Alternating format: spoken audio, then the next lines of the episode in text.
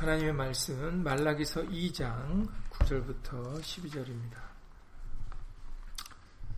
하나님의 말씀은 말라기서 2장 9절부터 12절까지 말씀입니다.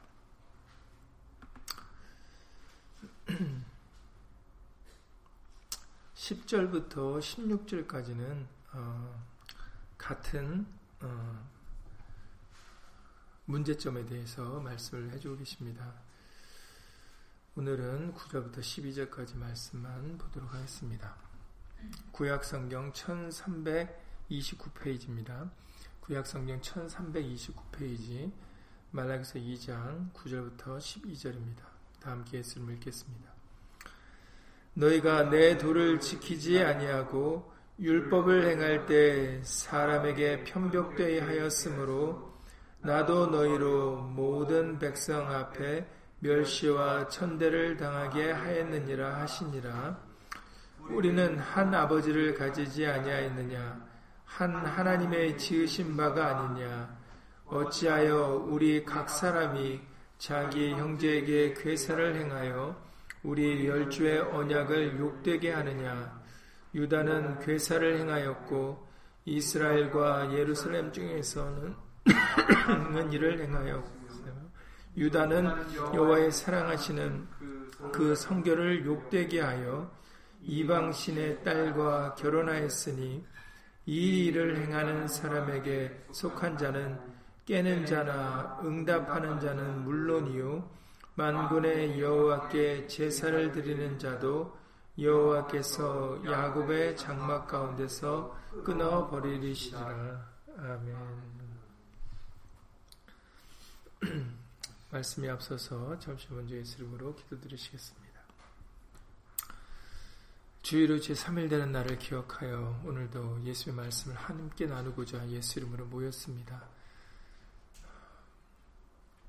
오늘도 우리에게 성경을 열어 예수의 말씀을 깨닫게 해주실 때 믿음으로 화합할 수 있도록 예수 이름으로 도와주시옵시고 우리로 하여금 예수 이름을 영화롭게 하는 거에 다시금 마음을 두고 생각을 가지고 살아갈 수 있도록 예수 이름으로 도와주셔서 우리로 하여금 약속 있는 백성으로서 자녀로서 언약을 믿고 언약을 따라가는 언약을 받아 누리는 그런 친백성들 될 수 있도록 예수 이름으로 은혜 베풀어 주시옵소서. 함께하는 우리들뿐만 아니라 함께하지 못한 믿음의 식구들과 인터넷을 통해서 간절한 심령으로 예수님의 말씀을 사모하는 모든 심령들 위에도 동일한 예수님의 말씀의 깨달음과 은혜로서 예수 이름으로 함께하여 주시옵소서. 주 예수 그리스도 이름으로 감사하며 기도드렸사옵나이다. 아멘.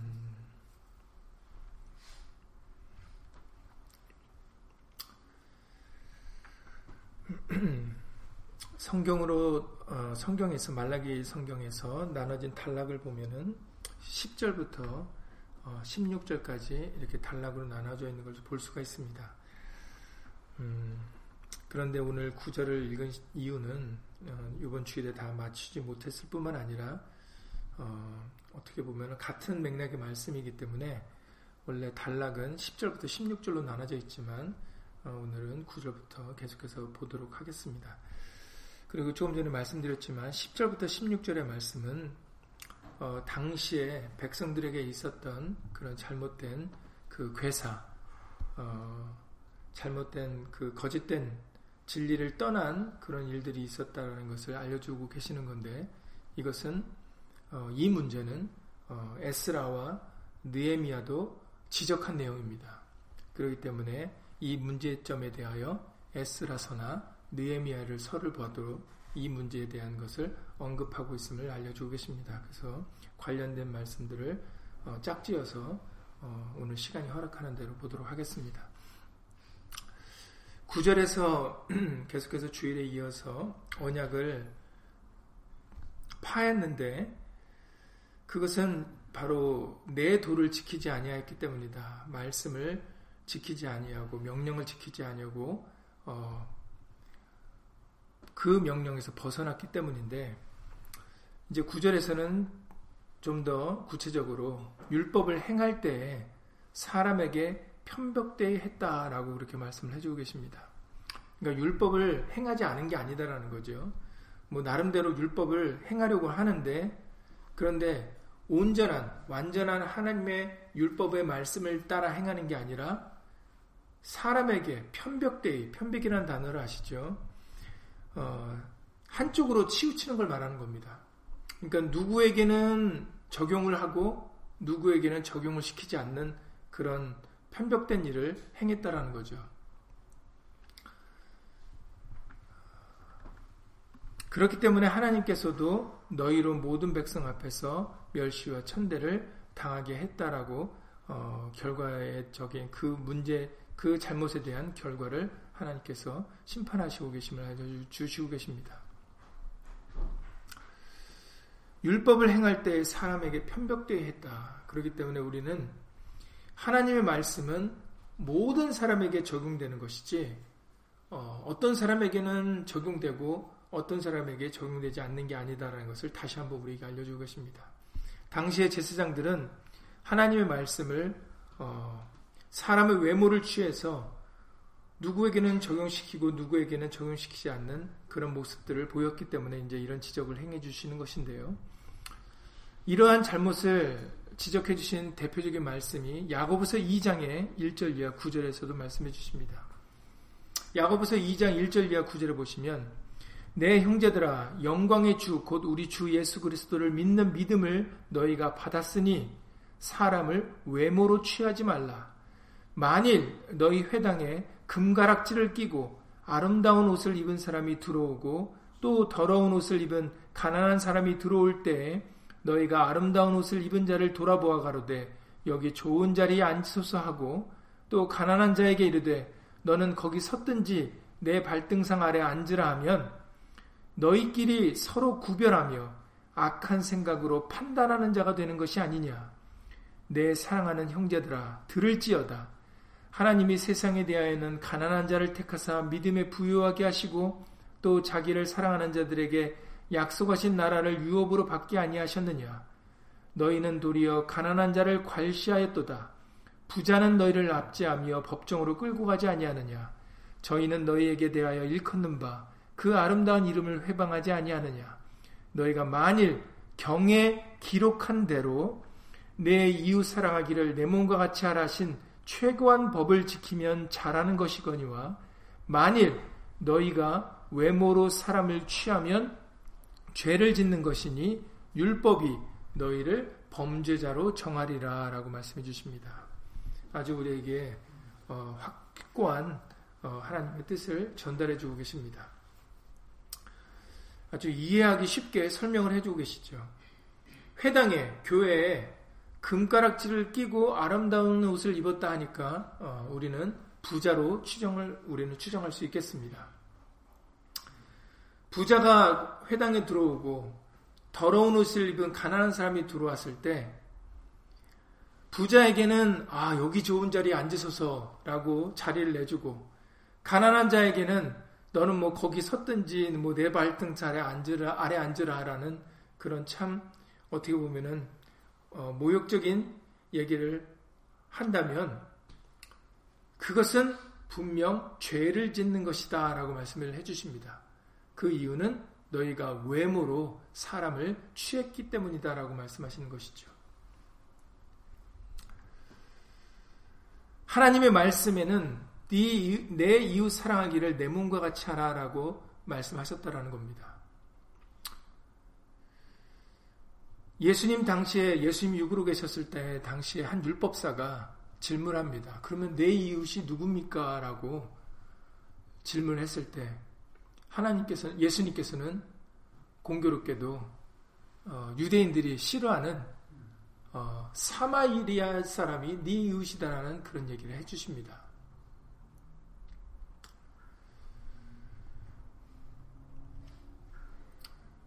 당시의 유대인들은 유대인과 사마리아인 이방인들을 철저하게 구분하지 않았습니까? 그런데 예수님께서는 사마리아인이 바로 네 이웃이다라고 그렇게 율법사에게 말씀을 하십니다. 다시 말해서 우리는 외모로 사람을 취하지 말라라는 거죠. 우리에게 그 베드로와 고넬료 이방인인 고넬료를 통해서 사도행전 10장을 통해서 우리에게 알려주신 바가 바로 이 내용 아니겠습니까? 베드로가 꿈을 꾸고 바로 이방인인 고넬료 가정에 가서 그 고넬료와 가정 사람들에게 말하기를 내가 참으로 하나님은 각 나라 중에 하나님의 하나님을 경외하는 사람을 받는 줄 내가 이제 깨달았다라고 얘기를 합니다. 그렇습니다. 우리는 누가 예수님의 택한 민족이고 아닌지를 우리는 알 수가 없습니다. 그리고 우리가 스스로 그것을 판단할 수 없다라고 말씀을 하세요. 아무도 판단치 말라라고 하셨기 때문입니다. 그렇기 때문에 우리는 누구에게든지 동일하게 예수의 말씀을 적용시켜야 되는 것입니다.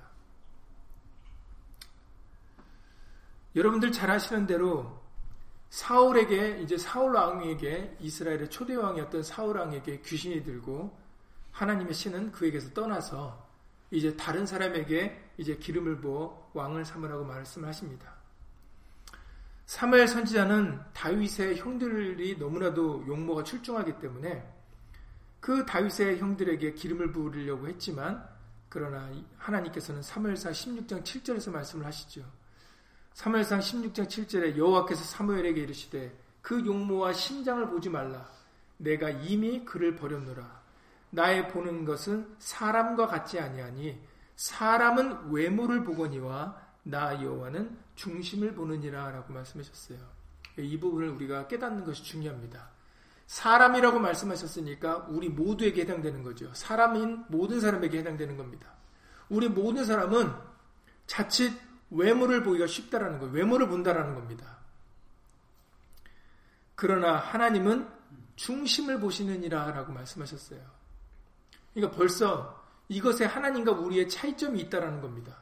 하나님과 사람과의 차이점은 사람은 외모를 보지만 하나님은 외모를 보지 않고 그 심장과 폐부를 살피신다라는 거죠.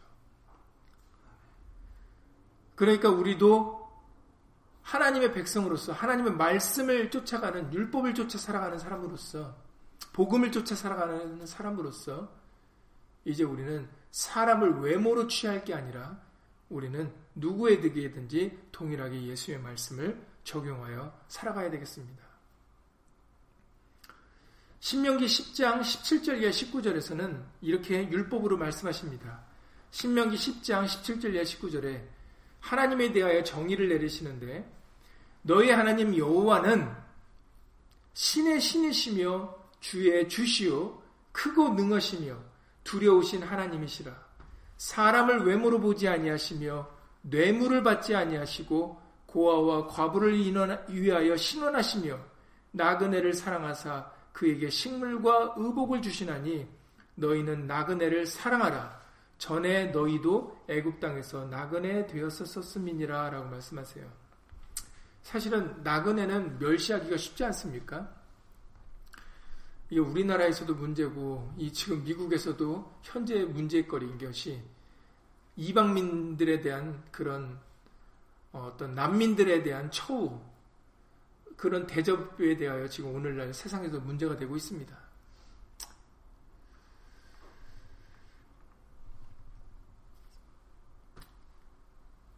하나님께서는 고아와 과부, 그러니까 힘없는 자들, 그리고 나그네인 사람들을 어, 그들을 배척하지 아니하시고 그들도 사랑하신다라고 말씀하십니다. 그리고 그들을 사랑하라고 또한 우리들에게 요구하십니다. 왜냐하면 우리 모든 사람들은 하나님께서 똑같이 지으신 형제요 자매이기 때문입니다. 이것을 오늘 본문의 말라기서 2장 10절에서도 말씀해 주시죠. 우리는 한 아버지를 가지지 아니하였느냐? 한 하나님의 지으신 바가 아니냐라고 그렇게 질문을 하고 있다라는 겁니다. 누구는 하나님이 지으시고 누구는 하나님이 지으신 것이 아니다라는 거죠. 우리 모두는 부자든 가난한 자든 잘생기고 이쁜 사람이든 못생긴 사람이든 우리 모두는 한 아버지 한 하나님을 가지고 계시고 있다라는 것이 있습니다. 하나님이 한 하나님이 우리를 지으셨다라는 거죠. 그러니까는 우리는 외모로 사람을 판단하면 안 되는 겁니다.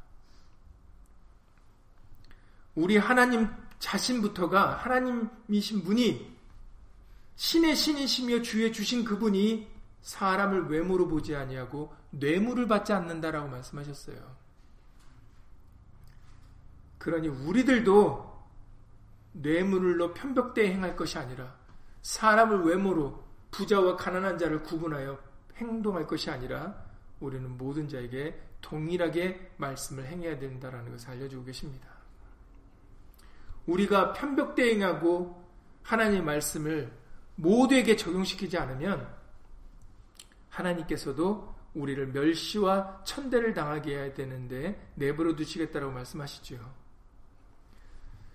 이 말씀은 행한 대로 갚으신다라는 말씀인데 에스겔서 16장 59절에서도 말씀하십니다.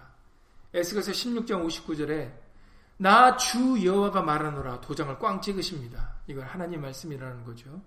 네가 맹세를 멸시하여 언약을 배반하였은즉 내가 네 행한 대로 네게 행하리라라고 말씀하세요. 언약을 파기한다면 네가 레위의 언약을 파기한다면 내 명령을 따르지 않는다면 나도 네가 행한 대로 그렇게 하겠다라는 것이 하나님의 말씀입니다. 행한 대로 갚으시는 분입니다. 그렇기 때문에 우리는 예수님을 경외할 수밖에 없고 예수 이름을 두려워할 수밖에 없는 것이죠. 그것은 우리에게 유익한 두려움입니다.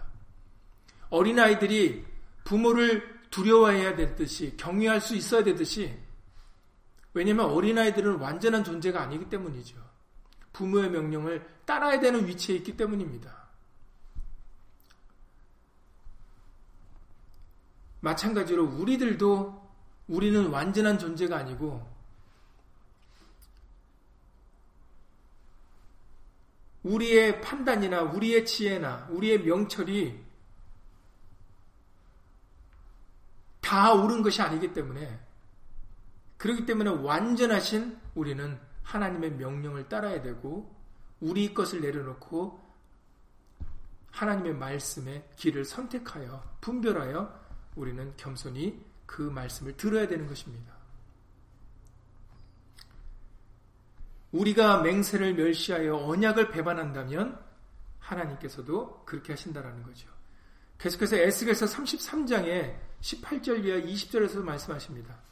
에스겔서 33장 18절 이하 20절에서도 만일 의인이 의인이라도 돌이켜 그 의에서 떠나 죄악을 지으면 의인이라는 것은 믿음을 잇는 사람이다라는 거죠. 세상에서 말하는 도덕적인 의인이 아닙니다. 여러분 성경을 읽으실 때 의인과 악인했을 때 세상의 잣대로는 착한 일을 행하고 나쁜 일을 행한 사람이 의인과 악인이지만 그러나 성경에서는 의인과 악인을 말씀하실 때 그 의인은 하나님을 믿는 사람들입니다.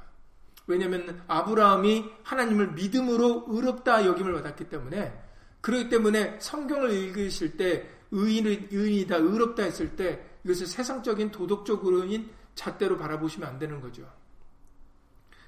하나님을 믿는다 하면서도 그 믿음에서 떠나 죄악을 짓게 되면은 그는 전에 의인이었다 할지라도 그 죄악으로 인해서 죽을 것이다 라고 말씀을 하십니다.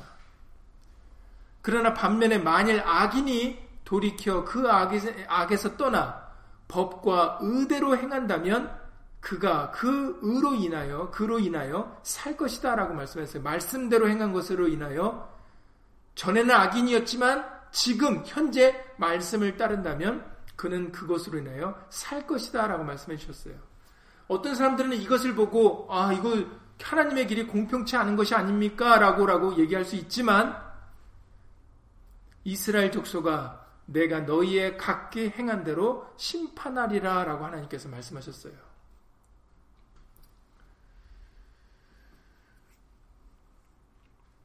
우리는 이 에스겔서 33장 18절 이하 20절 말씀을 통하여 하나님의 온전한 뜻을 분별할 수가 있습니다.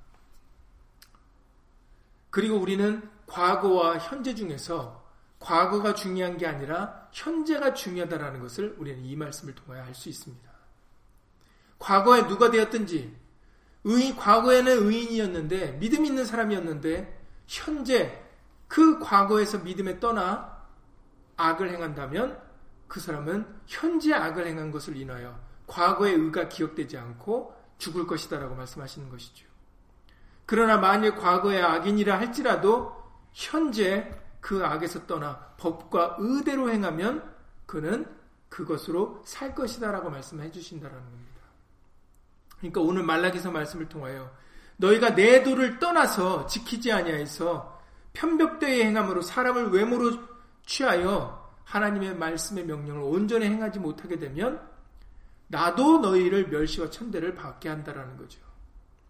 이것이 진리입니다. 그러니까 우리는 우리의 삶이 다하는 그날까지 예수님을 두려워하고 예수 이름의 영광을 위하여 예수님을 이름을 경외하며 살아가야 되는 것입니다. 다시 말씀드리지만 이 두려움은 이 경외하는 마음은 우리에게 유익한 것이고 그것이 사람의 본분이다라고 전도서 12장에서 말씀하셨어요. 경외하는 것은 두려워하는 것은 사람으로서 당연히 가져야 될 본분이다라는 겁니다. 마음이다라는 거죠. 그래서 마태복음 16장 27절 잘 아시는 대로 예수님께서도 말씀하시기를 마태복음 16장 27절에서 인자가 아버지의 영광으로 그 천사들과 함께 오리니 그때에 각 사람의 행한 대로 갚으리라 라고 말씀해 주세요. 그러니까는 절대로 내 마음과 내 뜻대로 살면 안 된다는 겁니다. 우리 예수님은 우리의 행한 대로 갚아주시는 분이기 때문에 우리는 내 마음과 내 뜻대로 살 것이 아니라 바로 정도, 말씀의 도에서 벗어나지 아니하고 말씀을 따라 살아가는 자들이 되어야 된다는 것을 말씀을 해주고 계시는 것이죠. 우리는 사람을 외모로 편벽대 행할 것이 아니라 하나님을 경외하는 마음으로 하나님의 이름을 영화롭게 하는데 마음을 두고 우리는 살아가야 되겠습니다. 자, 이제 계속해서 이제 10절부터 16절에서는 그 어떻게 보면 9절까지는 제사장들에게 하신 말씀이지만 그러나 10절부터 16절에서는 백성들에게 일어나는 당시에 백성들에게 일어난 일들에 대하여 말씀을 해주고 계십니다. 뭐 제사장이다 백성이다 뭐 구분할 거 없이 동일한 잘못을 하고 있음을 우리가 이제 읽어보면 알고 있, 알 수가 있는데 10절부터 보시면 우리에게 하, 우리는 한 아버지를 가지지 아니하였느냐 한 하나님의 지으신 바가 아니냐 어찌하여 우리 각 사람이 자기 형제에게 괴세를 행하여 우리의 열조의 언약을 욕되게 하느냐라고 이제 백성들에게 합니다. 이제 유대인들을 각 사람들에게 일어나는 일들에 대하여 지적을 해주고 계시는 것이죠. 너희들에게 하나님의 언약이 욕을 받고 있다. 하나님을 욕되게 하는 일이 너희 가운데 있다라는 거죠. 그것은 각 사람이 자기 형제들에게 괴사를 행하고 있다라는 겁니다. 괴사적인 문자적인 뜻은 간사스러운 거짓으로 남을 교묘하게 속이는 일이다라고 말을 하고 있습니다. 그 뜻을 풀이하고 있습니다.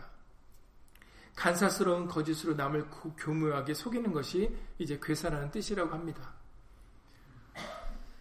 속이는 행위이죠. 각 사람들에게, 각 백성들에게 이런 일들이 일어나고 있다라고 말씀을 해주고 계십니다.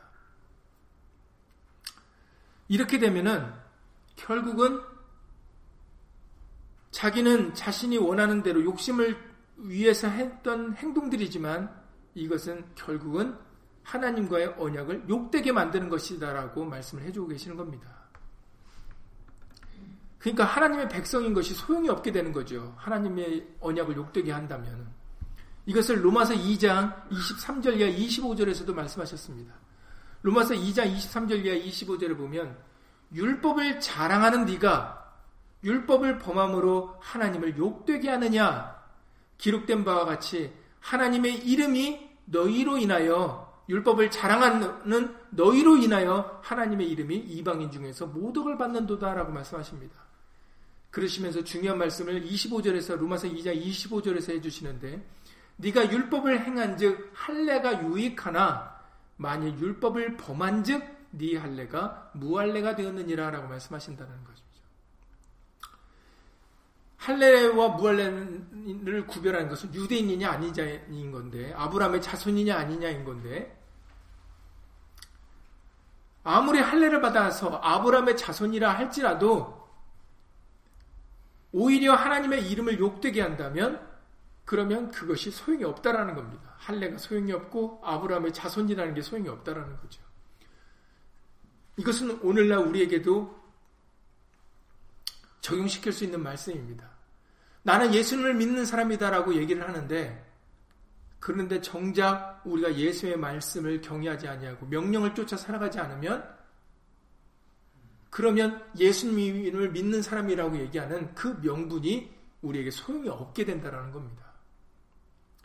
나는 예수님 믿는 사람이고 나는 목사고 장로고 전도사고 권사고 누구라고 얘기를 하는데 모태 신앙이라고 얘기를 하는데 세례교인이라고 얘기를 하는데 그런데 예수님의 이름을 영화롭게 하는 것에 마음을 두지 아니하고 예수님의 말씀의 도를 따르는데 목숨과 뜻과 힘을 다하지 않는다면 그런 명분들은 다 소용이 없게 된다는 겁니다.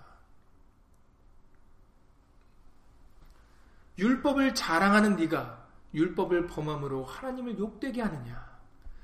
그러니 이 말라기 선지자를 통하여 우리에게 지금 알려주시는 것도 아무리 유다 백성들이라 할지라도 자기 형제들에게 괴세를 행하여 우리 열주의 언약을 욕되게 한다면 그것은 유다 백성이라는 것이 하나님의 백성이라는 것이 소용이 없다라는 것입니다. 그렇기 때문에 자기 형제들에게 거짓을 행하는 그런 사람이 되지 말라라고 이제 말씀을 해주고 계십니다. 그럼 도대체 어떤 괴사가 그들에게 일어나게 되었는지는 이제 쭉 계속해서 11절 이하 16절까지 어, 그 내용을 다루고 계시는데 유다는 괴사를 행하였고 이스라엘과 예루살렘 중에서는 가증한 일을 행하였으며 유다는 여호와의 사랑하시는 그 성결을 욕되게 하여 성결은 곧 주석에 보면 성소라고도 얘기를 합니다. 성소를 욕되게 하여 이방신의 딸과 결혼하였다라고 얘기를 하십니다. 그러니까 아 무슨 일들이 벌어지는가 했더니 하나님의 백성들이 성결을 지키지 아니하고 당시 다시 말하면 거룩함을 지키지 아니하고 이방신들의 딸과 이방인들과 하나가 되었다라는 거죠.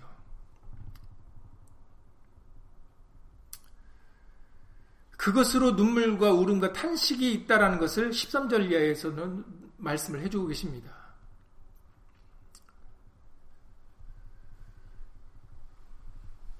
유다에게 이런 일이 있었다. 참 이것은 어떻게 보면은 아이러니한 일이 아닐 수 없는데 왜냐하면 요셉의 열두 아들들 중에 유다 유다가 이제 자기의 며느리하고 다말이라는 사람하고 결혼해서 아니 이제 하나가 되어서 짝을 지어 결국은 이제 어떻게 보면 예수님의 계보를 읽게 되었는데 그런 수치스럽고 부끄러운 일이 왜 생기게 되었는가? 왜 자신의 아들, 첫째 아들 죽고 둘째 아들 죽고 그래서 막내 셋째 아들은 죽을까봐 딴 데로 피신시키는 일이 창세기 38장에 기록되어 있지 않습니까? 왜 유다에게 첫째 아들이 죽고 둘째 아들이 죽는 일이 벌어지고 왜 다말과 자기의 며느리인 다말과 그것도 다말이 창녀로 분장해서 그 시아버지와 잠자리라는 일이 벌어지게 되었을까? 그거의 근본 원인이 무엇일까를 성경은 말씀하시는 부분이 있는데 바로 창세기 38장 1절 2절에 기록되어 있습니다. 창세기 38장 1절 이하 2절을 보면 그 후에 유다가 자기 형제에게서 내려가서 아둘람 사람 히라에게로 나아가니라. 유다가 거기서 가나안 사람 수아라는 자의 딸을 보고 그를 취하여 동침했다라고 기록되어 있어요. 그러니까 유다가 아내를 삼았는데 누구로 아내를 삼았냐면 이방인인 가나안 사람 수아의 딸을 가지고 아내를 삼았겠다는 삼았다라는 거죠. 그게 잘못된 일의 시작이었습니다. 그나마 다말이 지혜롭게 행동하였기 때문에 유다를 통해서 나실 예수님에 대하여 어떻게 보면은 계보를 잊게 되었는 것인데 그러나 유다 자체로는 수치스러운 일이 아닐 수 없죠. 부끄러운 일이 아닐 수 없습니다. 본인도 부끄럽다라고 부끄러움을 느끼고 있음을 창세기 38장에서 기록하셨어요. 유다가 이 부끄러운 일, 그리고 자식까지, 첫째 아들과 둘째 아들까지 잃을 수밖에 없는 이 근본의 원인, 첫 시작의 원인이 유다가 이방인을 자신의 아내로 삼았다라는 겁니다. 잘 아시는 대로 창세기 6장의 1절에서 하나님께서 온 세상을 물로써 멸망을 시키실 때 그때의 첫 시작의 문제점에 대하여 기록하신 말씀이 창세기 6장 1절 이하에 기록되어 있는데 그 말씀을 보시면 창세기 6장 1절 이하 2절에 보면 사람이 땅 위에 번성하기 시작할 때 그들에게서 딸들이 나니 하나님의 아들들이 사람의 딸들의 아름다움을 보고 자기들의 좋아하는 모든 자로 모든 자로 아내를 삼는지라가 바로 물로써 온 세상이 심판당하기 그 결과를 낳게 된 시작점이다라는 거죠. 하나님의 아들들이 사람의 딸들의 아름다움을 보고 자기들이 좋아하는 모든 자로 아내를 삼았다라는 것이 첫 시작의 문제점이라는 겁니다.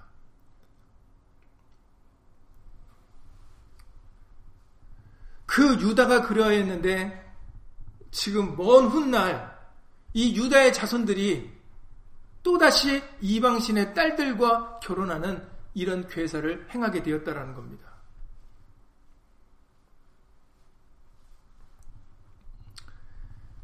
이것은 소두에 말씀드렸던 것처럼 어떻게 보면 제사장들이 돌에 돌을 지키지 아니하고 사람들을 외모로 취하여 판단한 것과 마찬가지입니다.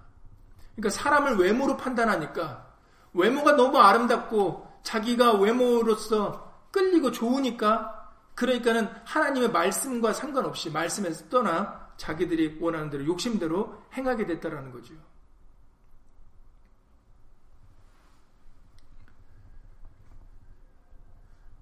사람을 외모로 볼 것이 아니라 하나님의 말씀을 쫓아 살아가야 되는데 제사장부터 백성들에게까지 그런 마음이 있어야 되는데 경외하는 마음이 있어야 되는데 그들에게는 그런 마음이 없었다라는 겁니다.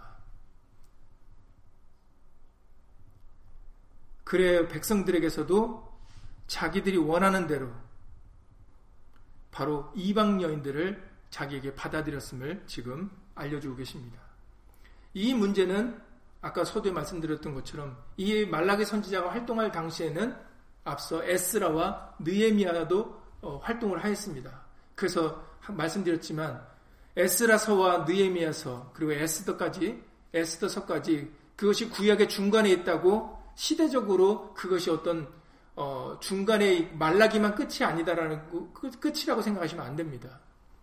에스라와 느에미아와 말라기는 같은 시대에 활동했던 사람들이기 때문에 그렇기 때문에 에스라서 느에미아서는 구약의 중간이 아니라 이 말라기서의 마지막 끝부분을 얘기하고 있으면 여러분들이 인식하고 계셔야 됩니다.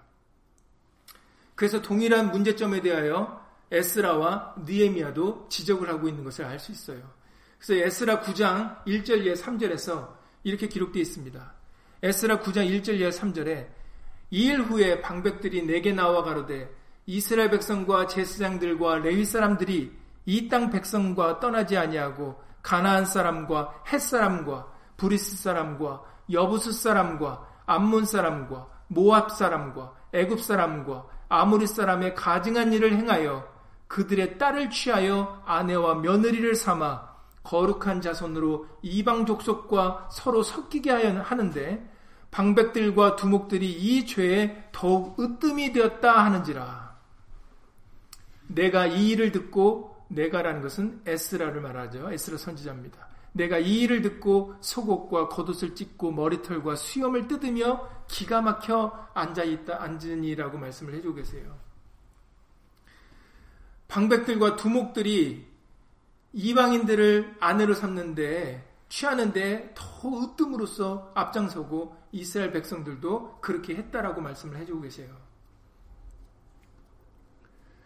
그래서 에스라 10장 10절 이하 12절에서 에스라 선지자는 제사장 에스라는 이렇게 얘기를 합니다. 에스라 10장 10절 이하 12절에 제사장 에스라가 일어서서 저희에게 이르되 너희가 범죄하여 이방 여자로 아내를 삼아 이스라엘의 죄를 더하게 하였으니 이제 너희 열주의 하나님 앞에서 죄를 자복하고 그 뜻대로 행하여 하나님의 뜻대로 행하여 이 땅 족속들과 이방 여인을 끊어버리라. 이렇게 얘기를 합니다. 그러니 회무리가 큰 소리로 대답하여 가로되 당신의 말씀대로 우리가 마땅히 행할 것입니다라고 다행히 백성들이 동조를 합니다. 중요한 것은 에스라 10장 11절에서 그 뜻대로 행하여 하나님의 말씀대로 행하여 이 땅 족속들과 이방 여인을 끊어버리라 라고 말씀을 하고 계신다는 거죠. 그러니까는 그들과 합하지 말아야 된다는 겁니다. 이것을 느에미야 13장 1절 에 3절에도 기록되어 있습니다.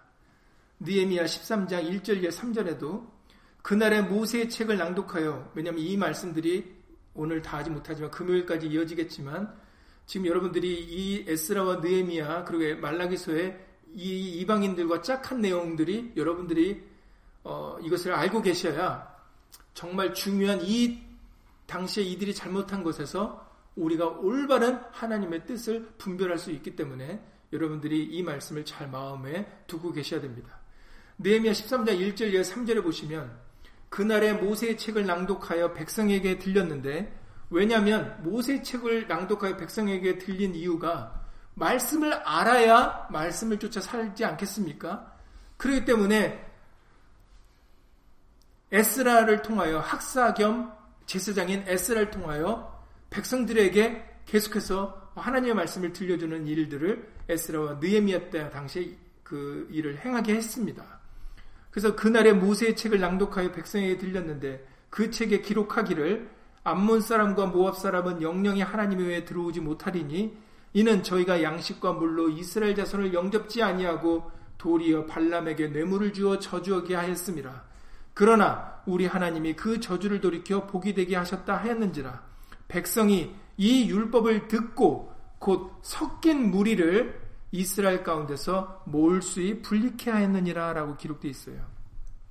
그러니까 당시의 백성들에게는 이방인들과 섞이는 짝하는 결혼하는 그런 일들이 있었, 음을 에스라와 느에미아서의 기록을 통하여 우리가 알 수가 있는 겁니다. 그리고 에스라와 느에미를 통해서 그것을 분리시키는 하나님의 말씀대로 그들과 짝하지 않게 나누는 그런 일을 어, 행했음을 우리에게 알려주시고 계십니다. 그러니까 오늘 말라기 선지자를 통해서도 같은 내용을 지적하고 있는 겁니다. 너희들이 각 사람들이 형제들에게 아내들에게 남편들에게 너희가 이방인들을 아내로 삼는 이방인과 짝하는 일들이 그런 일들이 너희에게 벌어지고 있다. 이것은 하나님의 율법을 범하는 것이고 어기는 것이고 결국은 하나님을 욕되게 하는 것이기 때문에 거룩하게 거룩한 것을 떠나 더럽은 일이 되기 때문에 너희는 이런 일을 하지 말라라고 지금 말라기 선지자를 통하여 어, 같은 맥락으로 얘기를 하고 있는 겁니다. 그럼 여러분들에게 질문을 드리겠습니다. 왜 하나님의 백성들과 이방인은 서로 섞일 수 없는 이유가 무엇 때문입니까? 유대인들은 나중에 착각을 합니다. 그래서 여러분들 예수님 당시에도 유대의 법으로 이방인과 유대인으로서 이방인과 교제하는 것은 위법이라고 얘기를 하지 않습니까? 그래서 베드로도 고넬료 가정에 가는 것이 굉장히 쉬운 일이 아니었습니다. 그리고 예수님이 사마리아 여인과 대화할 때 사마리아 여인도 아니 내가 사마리아 여인인데 왜 나에게 물을 주십니까? 라고 얘기할 정도로 철저히 유대인과 이방인들을 분리했던 이유는 어떻게 보면은 근본적으로 이 느에미아나 에스라와 말라기 선지를 통하여 어, 그런 명령들이 여파를 미쳐서 신약의 당시에도 예수님이 오셨을 당시에도 유대인들은 이방인과 짝하려 하지 않았던 그런 것을 우리는 어, 결과적으로 볼 수 있겠습니다. 그래서 유대인들은 이방인과는 섞이지 않으려고 했는데 그런데 근본 하나님이 율법으로 이스라엘 민족과 이방인들을 섞이지 않게 하신 그 이유가 그 뜻이 무엇입니까?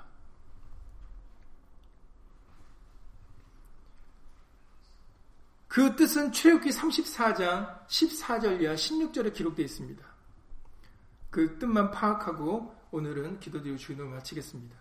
출애굽기 34장 14절 이하 16절에 보시면은 출애굽기 34장 14절 이하 16절에 보시면 너는 다른 신에게 절하지 말라. 여호와는 질투라 이름하는 질투의 하나님이니라.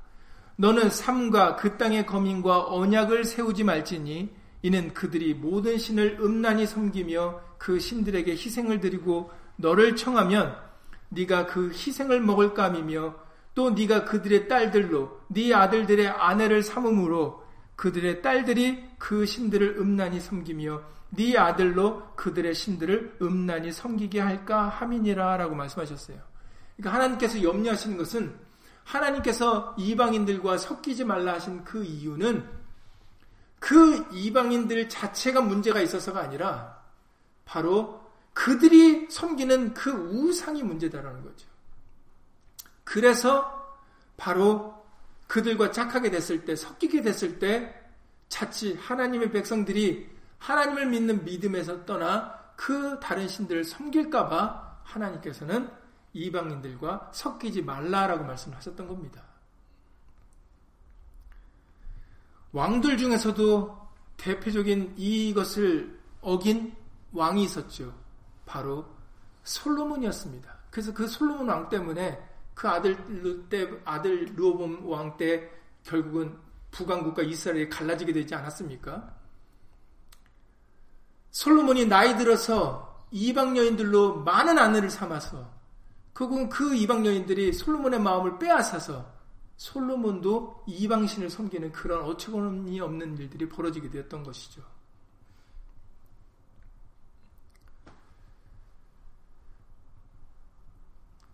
지금 에스라와 니에미아와 말라기 선지자는 하나님의 이름을 위하여 살아가야 되는 백성들이 이방인들을 아내 삼음으로 인하여 이방인들과 서로 섞임으로 인하여 하나님을 말씀을 따르는 데서 벗어나서 이방신들을 섬길 것이 섬길까 두렵기 때문에 섬길까 섬길 것을 염려하여 바로 그들과 섞이지 말라라고 얘기를 하고 있는 것입니다. 그것이 하나님의 말씀이기 때문이죠.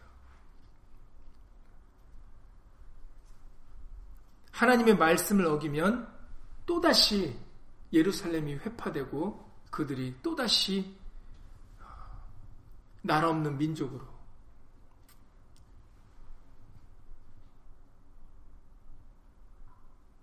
하나님을 온전한 마음으로 섬길 수 없는 그런 백성들이 될 수밖에 없기 때문에 그러기 때문에 하나님의 사람들을 통해서 서로 이방인과 섞이는 것을 금하게 하였던 것입니다. 이제 우리가 이 금요일 날 다시 말씀드리겠지만 유대인들이 나중에 예수님 당시에 신약에서 보여지는 유대인들은 이방인과 철저하게 분리되려고 하지 않습니까? 그런데 사실은 하나님의 뜻은 하나님께서 이방인과 함께하지 말라 하셨을 때는 그것은 이방인들이 하나님을 섬기지 않고 우상을 섬기기 때문이라는 것이죠. 그런데 만일 이방인이 이방인임에도 불구하고 하나님의 말씀을 따르고 예수님을 구세주로 영접하고 예수님을 믿게 되어지면 그는 더 이상 이방인이 아닌 것인데도 불구하고 유대인들은 그가 예수님을 믿든 안 믿든 하나님의 말씀을 경외하든 경외하지 않든 상관없이 이방인인 자체나 이방인이라는 자체만으로 그들은 그들과 짝하지 않으려고 했던 것이 문제인 겁니다. 이 부분에 대해서는 좀 더 금요일 날 자세하게 나가도록 하겠습니다. 오늘 이 시간에 우리가 명심해야 될 것은 하나님의 백성들은 그리고 하나님의 제사장들은 앞서 말씀드렸던 것처럼 하나님의 이름을 두려워하여 오직 하나님의 입술, 그들의 입술에는 하나님의 말씀만 두어야 되는 겁니다. 하나님의 말씀에서 벗어나지 말아야 되는 것이지요. 제사장들 뿐만 아니라 백성들도 마찬가지입니다. 하나님의 말씀에서 떠나게 하는 그 이방인과 섞이는 것을 금해야 된다는 것입니다. 그래서 오직 백성들도 하나님의 말씀의 뜻을 쫓아 살아가야 되는 것이었죠. 그러나 당시에는 제사장뿐만 아니라 백성들에게도 하나님의 말씀을 따라가 살아가기보다는 자기가 원하는 대로 사람들을 외모로 취해서 자신이 보기에 아름다우면 그들을 아내로 삼고 서로 이방인과 섞이는 그런 잘못을 어, 범했다라는 것입니다. 그러니 오늘날 우리들도 이러한 잘못을 범하지 않도록 예수님을 경외하고 예수 이름을 영화롭게 하는 것에 마음을 두어서 오직 말씀대로만 행하려고 하는 그 굳은 결심을 그 믿음을 저 여러분들이 예수 이름으로 꼭 가져야 되겠습니다. 오직 예수의 말씀대로 행해야 됩니다. 우리가 외모로 사람을 판단하거나 우리가 원하는 대로 우리가 보기 좋은 대로 우리가 행동할 것이 아니다라는 거죠. 그것은 좋은 게 아니다라는 겁니다. 생명과 평강의 언약이 좋은 것이지 생명과 평강의 언약에서 벗어나서 내 욕심을 따르는 것은 좋은 게 아니다라는 것을 지금 말라기 선지를 통해서 우리가 알려주고 계시는 겁니다. 언약을 파기하지 말아야 된다는 거죠. 언약은 우리의 생명과 영생은 예수 그리스도 안에 있습니다. 하나님의 말씀 안에 있죠. 그러니 정말 우리가 잘 되고 유익되는 길은 말씀 안에 거하는 것입니다. 예수 그리스도 안에 거하는 것이죠. 밖의 것을 궁금하게 여기고 밖의 것을 예수 그리스도 밖의 것을 좋아하여 그리스도 바깥으로 나가게 되면은 그 순간부터 하나님의 언약과 우리는 상관없는 자가 되어서 우리의 결론은 마침은 사망이고 심판입니다. 우리는 이것을 예수 이름으로 두려워해야 하셔야 됩니다. 이것을 경외하여야 됩니다. 그래서 예수 밖에 벗어나지 않도록 우리는 생명과 평강이 예수 안에 있다라는 것을 믿음으로 우리는 예수 이름을 영화롭게 하는 것에 마음을 두고 말씀을 쫓아서 그 명령을 쫓아서 우리는 예수 이름으로 살아가야 되는 것입니다. 그러니 오늘 다시 한번 말라기 선지를 통하여 제사장으로부터 백성들에게까지 무엇이 잘못됐는지를 고하는 말씀들을 다시 한번 우리가 마음에 새겨서 오늘날 우리들은 우리의 욕심을 쫓아서 사람을 외모로 취하여 행동하여 편벽대에 행할 것이 아니라 우리는 오직 예수의 말씀대로 행하고자 하는 그 결심을 저, 저 여러분들이 마음을 품어야 되겠습니다. 예수 이름으로 기도드리고 주기도를 마치겠습니다. 율법을 자랑하는 네가 율법을 범함으로 하나님을 욕되게 하느냐? 기록된 바와 같이 하나님의 이름이 너희로 인하여 이방인 중에서 모독을 받는도다라고 말씀을 하십니다. 우리는 자칫 예수를 믿는 사람이라고 얘기하고 모태신앙이라 얘기하고 세례교인이라 얘기하고 내가 누구라고 얘기하는 할 때가 많이 있습니다. 만약에 우리가 아브라함의 자손일진데 우리가 예수님의 백성일진데 어찌 우리 마음에 예수 이름을 영화롭게 하는 것에 마음에 두 마음을 그것을 그 명령을 마음에 두지 않고 살아갈 수 있겠습니까? 만일 우리가 예수님의 백성이라 하면서 예수님의 제사장이라 하면서 예수 이름을 영화롭게 하는 것에 마음을 두지 아니하고